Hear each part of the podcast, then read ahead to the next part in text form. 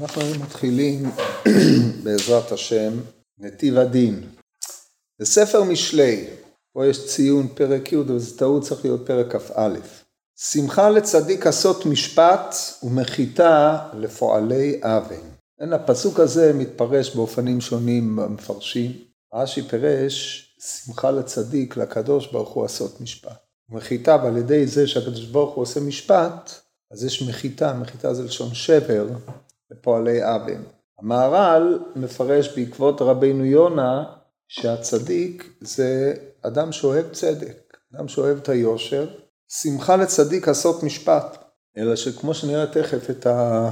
יש חילוף בין פירושו של רבינו יונה לפירוש המהר"ל, על כל פנים הצדיק יש לו שמחה בעשות משפט, כאשר משפט נעשה, אבל עשיית המשפט היא מחיתה לפועלי האוון, כי פועלי האוון כל עניינם הוא לפעול אוון, מעשה ריק, מעשה חסר ערך, חסר משמעות, וכמובן במסגרת פעולת האוון של פועלי האוון הם uh, מעוותים את הדין, ולכן אצלם כאשר משפט נעשה אז יש להם מחיתה. אומר המהר"ל שלמה המלך רצה לומר כאשר העולם נוהג במשפט, שיש בין, דין, דין בין איש לחברו, דבר זה הוא שמחה אל הצדיק. זאת אומרת, לא שהצדיק עושה את המשפט, אלא עשות משפט, בניסוחו של המהר"ל זה העולם נוהג במשפט, אז יש שמחה אל הצדיק, אשר חפץ ואוהב היושר. וכך המשפט, שמחה אליו, כי המשפט הוא היושר בעצמו. ומחיתה לפועלי אוון, צריך לומר אשר אינם רוצים במעשה היושר ומחיתה עליהם. מה זה היושר שעליו מדבר המהר"ל? כאשר המהר"ל יוצר זהות פה בין המשפט לבין היושר בעצמו. היושר, יש לנו את כמה מושגים, המהר"ל חוזר על זה כמה וכמה פעמים על, היחד, על המושג יושר, כאשר יש איזון בין כל הכוחות, אז העולם מתנהג ביושר. זה ההתנהג, המונח יושר הוא אה, אה, הליכה בדרך, כמו שכתוב, טוב וישר השם על כן יורה חטאים בדרך. הישרות היא ההליכה בדרך הנכונה שמביאה אל השלמות, אשר יש בה איזון ואין בה יציאה מן הסדר. אצל המהר"ל הסדר הוא ההנהגה האלוקית שהיא מונהגת על פי המידות האלוקיות שהן מידות מאוזנות, ימין שמאל ויש את קו האמצע שהוא קו היושר שהוא מאזן בין המידות השונות. ולכן כאשר יש משפט בארץ שהמשפט הוא גילום חוק התורה בארץ, אז יש יושר בארץ, מפני שהמשפט על פיו העולם אמור להתנהל, מפני שהתורה שהמשפט הוא הגילום שלה בארץ היא השורש של בריאת העולם, של העולם עצמו. ואשר על כן כאשר העולם נוהג על פי דין, היינו כל אחד עושה מה שהוא צריך לעשות, זה בחינת צדיק שהוא עושה על פי מה שהוא צריך לעשות, אז יש לו שמחה, מפני שהיושר מעורר את השמחה, מפני שכאשר המצב הוא המצב התקין, אז האלוהים, כאשר עשה את האדם ישר, לאדם יש שמחה, כי השמחה היא המצב הטבעי לאדם הישר. הוא רואה את העולם בטובו, הוא רואה את הצדדים היפים של העולם, רק על ידי זה שהעולם מיושר בצדק. נמצא שיש לנו פה כמה עניינים, הצדיק הוא מי שפועל על פי משפט או על פי החוק הגלום עליו, כמו שהרמב"ם הסביר את מונח הצדיק, שהוא נותן לכל אחד מה שמגיע לו, או עושה את מה שהוא מחויב לעשות. פה אנחנו מדברים על מושגי החסד, ועל גמילות חסדים והדברים האלה, אנחנו מדברים על התשתית הבסיסית יותר, האדם עושה את מה שמחויב לעשות ולא נוטל מה שלא מגיע לו. כאשר העולם מתנהג באופן הזה שכל אחד עושה מה שמחויב בלבד, אז העולם מתנהג ביושר. יש מצבים, כמובן העולם, ההתנהגות שלו ביושר היא תמיד מחייבת גם טוב, וכיוון שאי אפשר שכולם יתנהגו ביושר מפני שאין צדיק בארץ אשר יעשה טוב ולא יחטא, יש אנשים שחורגים מן היושר לכאן ולכאן מסיבות התלויות או לא תלויות בהם, אז שם אנחנו נזקקים למידות של גמילות חסדים וצדקה, ואדרבה ראינו שהצדקה עצמה היא חלק במדרגה יותר מרוממת שלה, שהיא אמורה לגלות את האחדות שבין בני אדם, או בהקשרים של ההלוואה. אבל בגדול עניין היושר זאת ההנהגה התורנית, הנאותה, כאשר המשפט הוא הגילום של העמדת היושר בין בני אדם. אז לכן אם אנחנו חוזרים לפסוק לפי פרשנותו של המהר"ל, שמחה לצדיק אימתי עשות משפט, כאשר משפט נעשה. עשות זה לא קיצור של לעשות, כאשר הוא עושה משפט כי לא הוא העושה, אבל כיוון שהצדיק מזהה את המשפט כי הוא חי לפי החוק ולפי הדין, אז יש לו שמחה כאשר הוא רואה שאומנם יש משפט בעולם. מחיתה לפועלי האבן הם אינם רוצים במעשה היושר ולכן המשפט או העולם הנוהג על פי דין הוא מחיתה להם. עד כאן הפירוש של אה, הפסוק הזה בספר משנה לפי דרכו של המהר"ל והוא כל הנתיבות הללו הוא פותח תמיד בפסוק מספר משלי מספר החוכמה. עכשיו הוא עובר לדון על אה, ההיבטים המדרשיים שיש בעניין המשפט. מביא פה מדרש מדברים רע בפרשה ה' על שופטים ושוטרים. כתוב כך, שוט... כתוב בפסוק שופטים ושוטרים תיתן לך בכל שעריך אשר אדוני אלוהיך נותן לך לשבטיך ושפטו את העם משפט צדק. זאת אומרת הקדוש ברוך הוא מעוניין בזה שיהיה משפט צדק בכל שעריך ועל כן אתה מצווה להעמיד שופטים ושוטרים כדי שישפטו משפט צדק. יש עניין שיש שפיטה. עכשיו המושג שפיטה מתחלק לשניים. יש משמעות אחת של הנהגה, כמו שופט בספר שופטים. יש משמעות של עשיית דין. זה לשפוט בין שניים, כי יהיה ריב בין אנשים וניגשו אל המשפט ושפטום. או אמ, כי ריבון אנשים, וכן, יש עוד אילו מקומות וניגשו למשפט, או על פי שניים עדים, או מה שאומרת התורה בספר שמות, אה, על כל דבר פשע, על שור חמור, על סלמה, על כל עבדי אשר יאמר, כי הוא זה עד האלוהים יבוא דבר שניהם, היינו עד הדיין. אז אנחנו מוצאים כן, למשפט שני מונחים, ההקשר שאנחנו דנים עליו בנידון זה, זה לא ההנהגה, אלא הדין הנעשה בין שניים.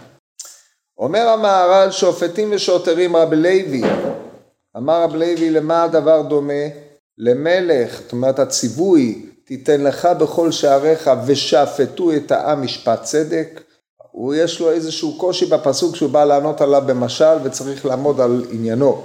למה הדבר דומה למלך שהיה לו בנים הרבה והיה אוהב את הקטון יותר מכולם והיה לו פרדס אחד והיה אוהבו יותר מכל מה שהיה לו. אמר המלך, נותן אני את הפרדס הזה שאני אוהבו מכל מה שיש לי, לבני הקטן שאני אוהבו מכל בניי. עד כאן המשל, הנמשל, כך, אמר הקדוש ברוך הוא, מכל האומות שבראתי איני אוהב אלא לישראל, שנאמר כי נער ישראל, נער זה הקטון שבהם, ואוהביהו. ומכל מה שבראתי איני אוהב אלא את הדין, שנאמר כי השם אוהב משפט, כן כתוב פסוק ישעיהו בישעיהו ס"א כי, כי אני השם אוהב משפט, שונא גזל בעולה, כך אומר הכתוב. מכל מה שברא הקדוש ברוך הוא אין אוהב אלא את הדין. הדבר הזה הוא מפליא, לא? בשביל מה בראת הדברים שאתה לא אוהב? זו שאלה שאין לנו כלים לענות עליה, אבל בניסוח של רבי לוי, כיוון שרבי לוי הוא זה שאמר את הדברים הללו, אז צריך להבין מה נתכוון רבי לוי, הרי הוא לא היה בבריאת העולם כדי לדעת מה הקדוש ברוך הוא אוהב או לא אוהב יותר מכל אחד מאיתנו. אז גלומים פה בדבריו טענות כלשהם שאנחנו צריכים לתת עליהם, מה פשר הדבר הזה? איזה אמירה הזו? הקדוש ברוך הוא ברא אומות, עם ישראל לא הצעיר שבאומות. איך אנחנו יודעים את זה? אז הרי עולה מפורשות, פרשת האזינו, יצב גבולות עמים ומספר בני ישראל הוא רש"י שם, עם ישראל הוא העם שבא בסוף, אחרי 70 האומות, כמו שאנחנו רואים בפרשת נוח, יש 70 אומות, ורק אחרי זה מתחיל אברהם אבי האומה הישראלית, אף על פי שבאלה תולדות השמיים והארץ בהיברעם, אותיות אברהם, בזכות אברהם נברא העולם, אבל הגילוי של עם ישראל הוא האחרון, כמו שאנחנו יודעים שהדבר שהוא השורש היותר עליון מתגלה באחרונה. כך עם ישראל שהם נבראו בסוף, לכן הוא נער, נער ישראל, הוא העם הצעיר, כי אתם המעט מכל העמים אמר הכתוב. ויש לנו את הדין, שהוא הפרדס שהמלך אוהב מכל הפרדסים שיש לו. כן, ההנחה היא שזה פרדס הזה לעומת פרדסים אחרים. נטיעה זו, או נטיעות אלה, המכונות פרדס, הן עדיפות לו מכל שאר הברואים. ושאלנו כמובן, מה פשר הדברים האלה? אז השאלות הללו המהר"ל ישאל והוא אמור לענות עליהן בפירוש שלו, אבל תשימו לב, כשאתם לומדים את המדרש, אתם צריכים לשאול את השאלות האלה. מה נתכוון הדרשן להעיז פנים, לשאול את הדרשן, רבנו, מניין לך?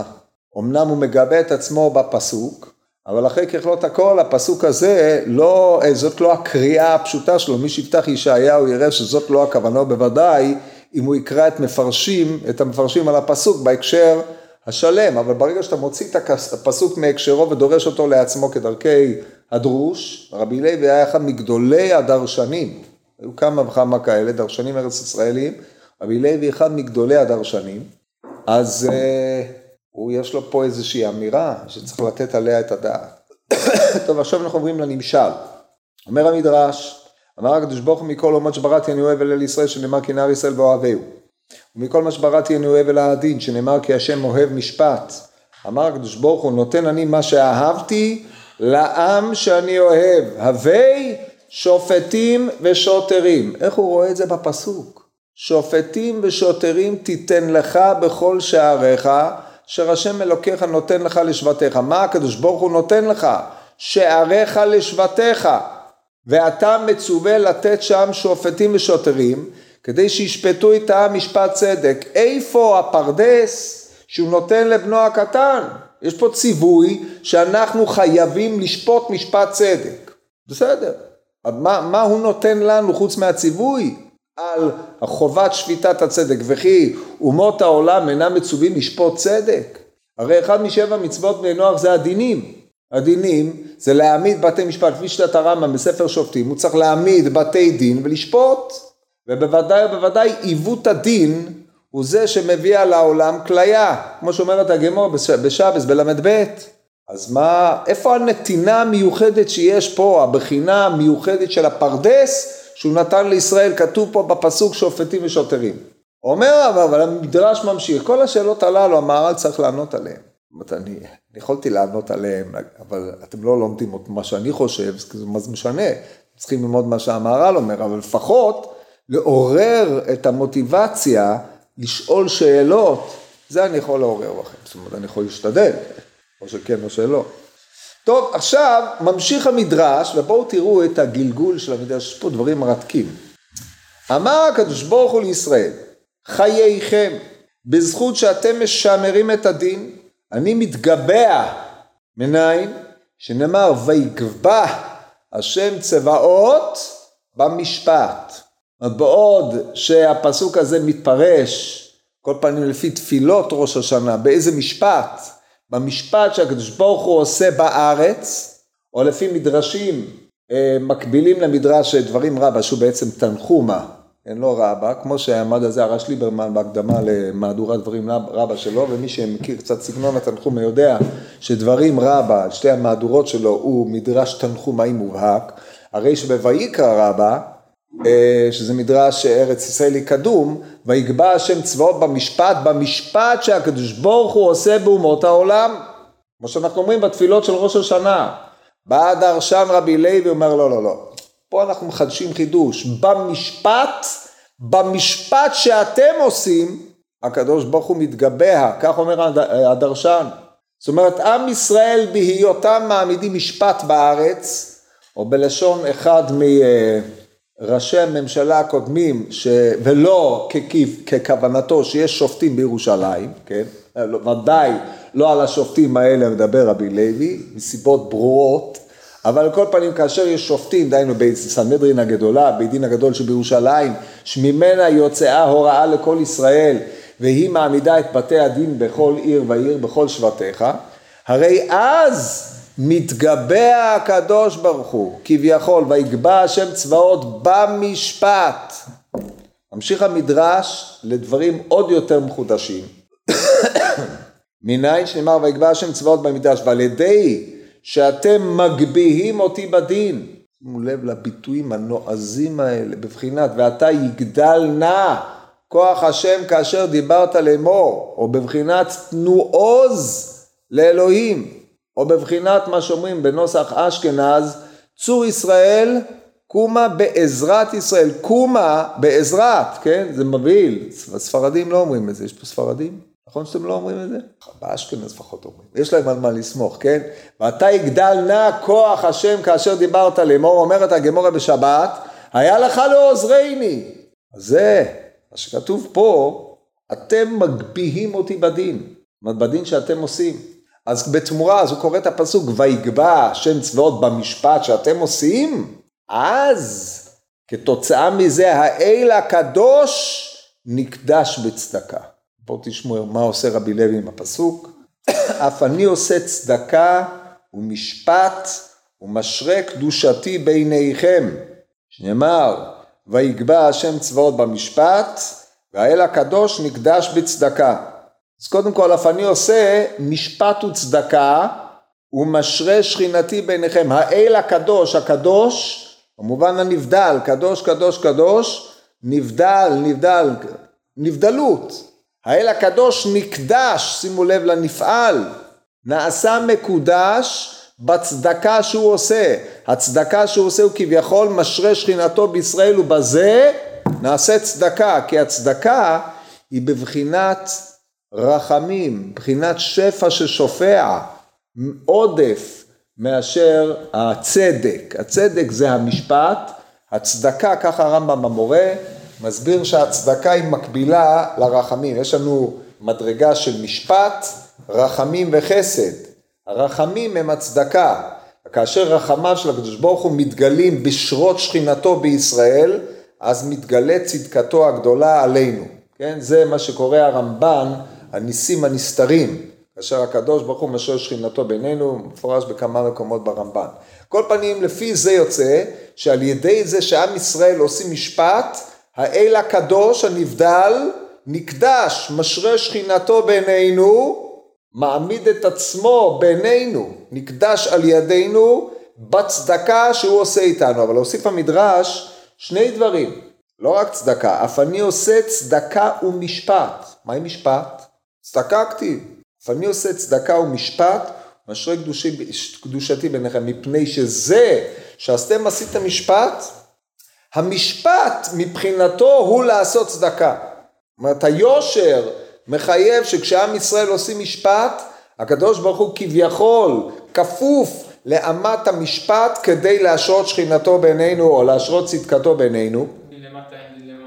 כן.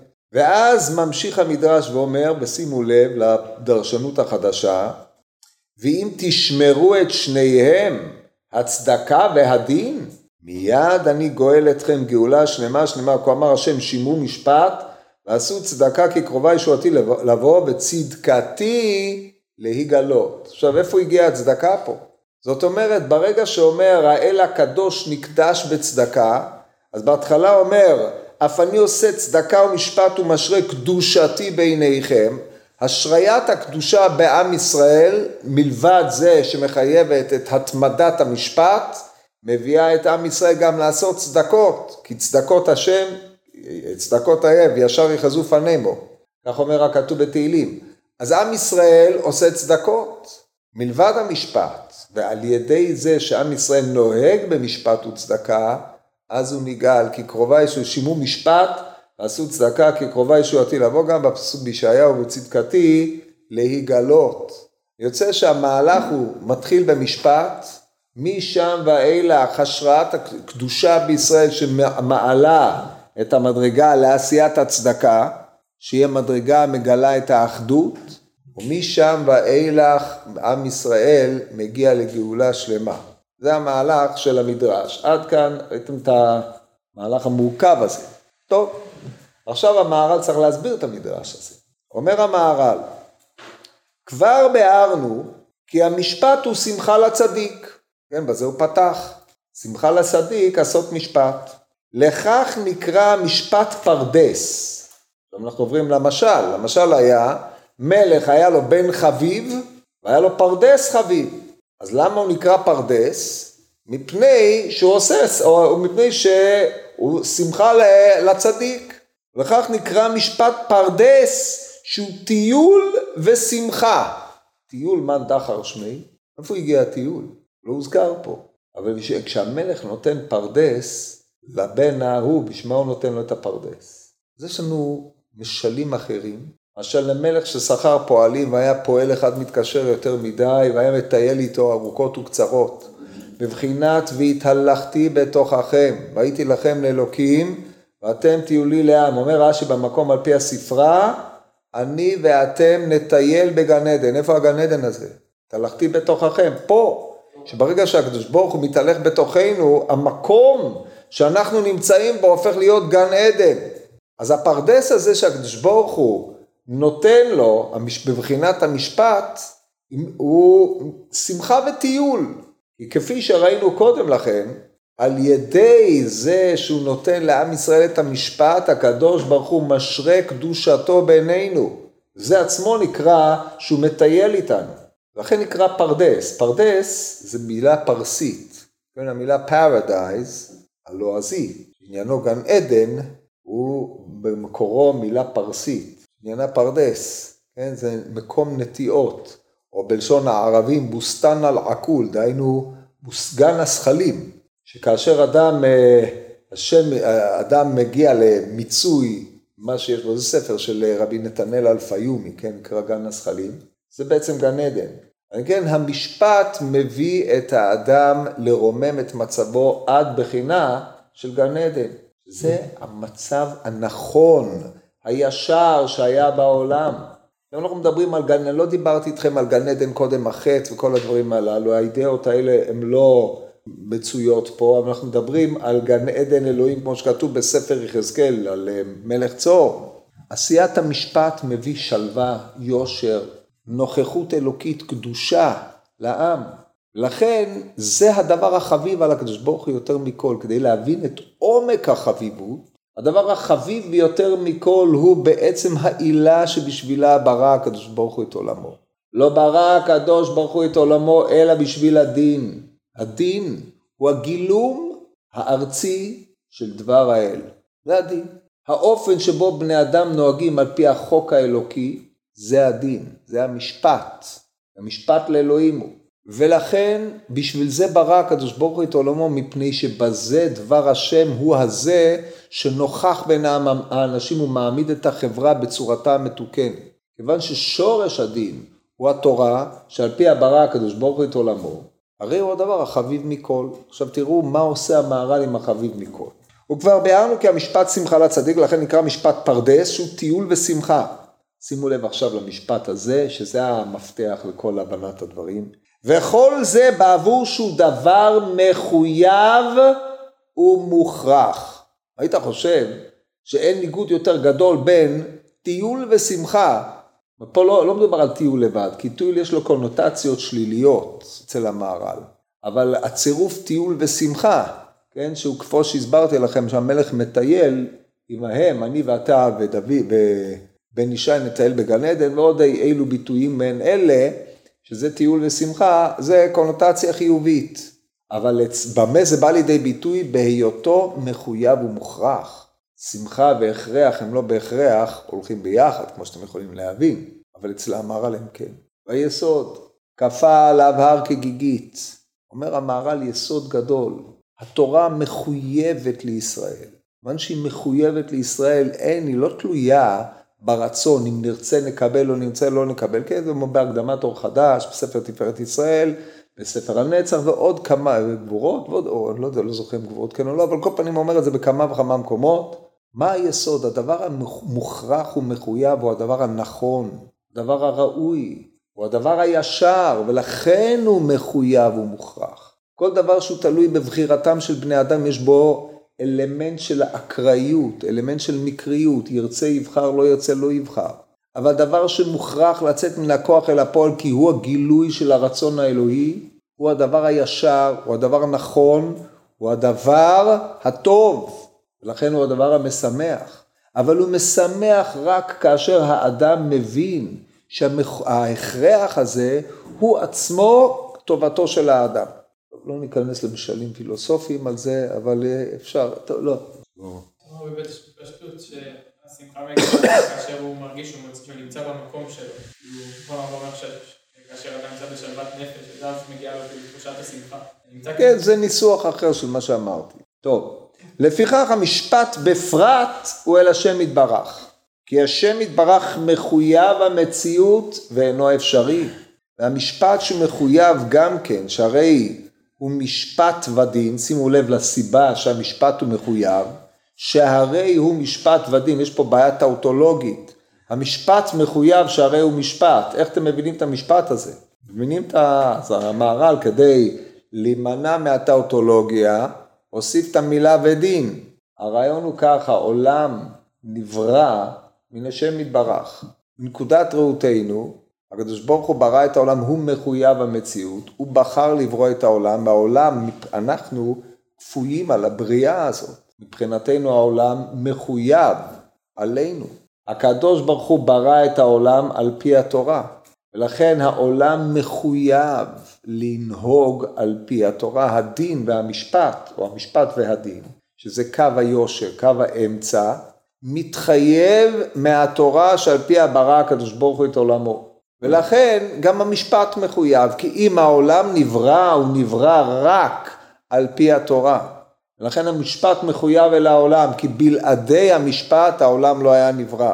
לא אמרנו שהקדוש ברוך הוא היה מחויב לברוא את העולם, כי בזה אנחנו חוזרים לשיטת היווני, כן, הכופר, אריסטו, שטען שהעולם מתחי... מחויב המציאות מהבורא, אבל הרי הבורא הוא מחויב המציאות וכל השאר הם אפשרי המציאות. אבל לכשברא הקדוש ברוך הוא את עולמו, בחר וברא את עולמו בדברים שאין לנו השגה בהם, לכשהוא נברא הוא נברא על פי התורה ולכן בעולם, נקודת ראות אימננטית, המשפט מחויב משהעולם נברא על פי התורה. פה יש לנו זיקה בין התורה והמשפט, כמו שאמרנו בהתחלה, התורה היא התוכנית האלוקית והגילום שלה בעולם הוא המשפט והדין. לכך הוא חביב, פה עכשיו אנחנו עונים על השאלה ששאלנו על מה הייתה הווה של רבי לוי, לכך הוא חביב להשם יתברך מכל הדברים שאינם מחויבים כמו המשפט. הקדוש ברוך הוא כשברא את עולמו ברא שבעים אומות. הקדוש ברוך הוא ברא את עולמו עם כל מיני דברים, יש שפע, ריבוי גדול בעולם. מה שמאפיין את הריבוי, שהוא לא מחויב. מחויב שיהיה ריבוי, אבל כל פרט ופרט כשלעצמו לא מחויב. הריבוי בריבויו מצביע על אחדותו של הבורא יתברך, כן? באופן פרדוקסלי, בניגוד לאילו עמדות של פילוסופים, הרי שהמהר"ל בספר הנצח, על פי, אה, הוא משתמש שם בטענות שכבר קדמו, אבל בספר הנצח טוען המהר"ל שהריבוי אדרבה מצביע על אחדות הבורא. הוא כבר קדמו בזה בספר חובות הלבבות, בשער הבחינה, והרעיון של הריבוי הוא מפני שיש היבטים שונים מהאלוקות כאשר היא מתגלה בעולם באופניה השונים או בפנים השונים, מתגלה בריבויה אבל הנקודה המשותפת שכל הפנים השונים הללו כולם מצביעים אל אל אחד, לכן אדרבה מהריבוי הוא כולו מצביע על האחדות האלוקית. והריבוי הזה מה שמאפיין אותו שהוא לא מחויב המציאות חוץ מהמשפט. כל שאר הדברים הם אופנות משתנות, גוונים משתנים, דור צריך את ההיבט הזה, דור צריך את ההיבט הזה, אומה כזאת עולה על במת ההיסטוריה, לאחר מכן היא יורדת, ואז באה אומה אחרת שהיא מביאה את, אה, את בחינת השר שלה, ואז גם היא יורדת, וככה אומה קמה ואומה יורדת, דעות עולות, דעות יורדות, והעולם מתגלגל בגלגולן של דעות זה אחר זה, עד שיתגלה אורו של משיח, כאשר אורו של משיח הוא בעצם הקו הפנימי המנחה את העולם אל ייעודו, אל גאולתו. אבל יש דבר אחד שהוא מחויב אל העולם, זה המשפט. בעצם המשפט הוא העמדת העולם על תיקונו, שלא יהיה חרב. אם האדם לא יעשה את זה, אז הקדוש ברוך הוא יעשה את זה. ויש לנו דוגמה מובהקת בדור המבול, כאשר הקדוש ברוך הוא כביכול מסר את ההנהגה באופן מלא לאדם, העולם מתגלגל עד מושחתות כמעט מוחלטת. לאחר מכן הקדוש ברוך הוא שוב נתן ביד האדם את הרסן, והעולם מתגלגל לאן? דור הפלגה. ואז הקדוש ברוך הוא היה צריך לשנות את ההנהגה על ידי זה שהוא מעלה אומה מהשני אומיה, מעדה אומיה, כמו שאומר בספר דניאל. זאת אומרת, מעלה את זה, מוריד את זה.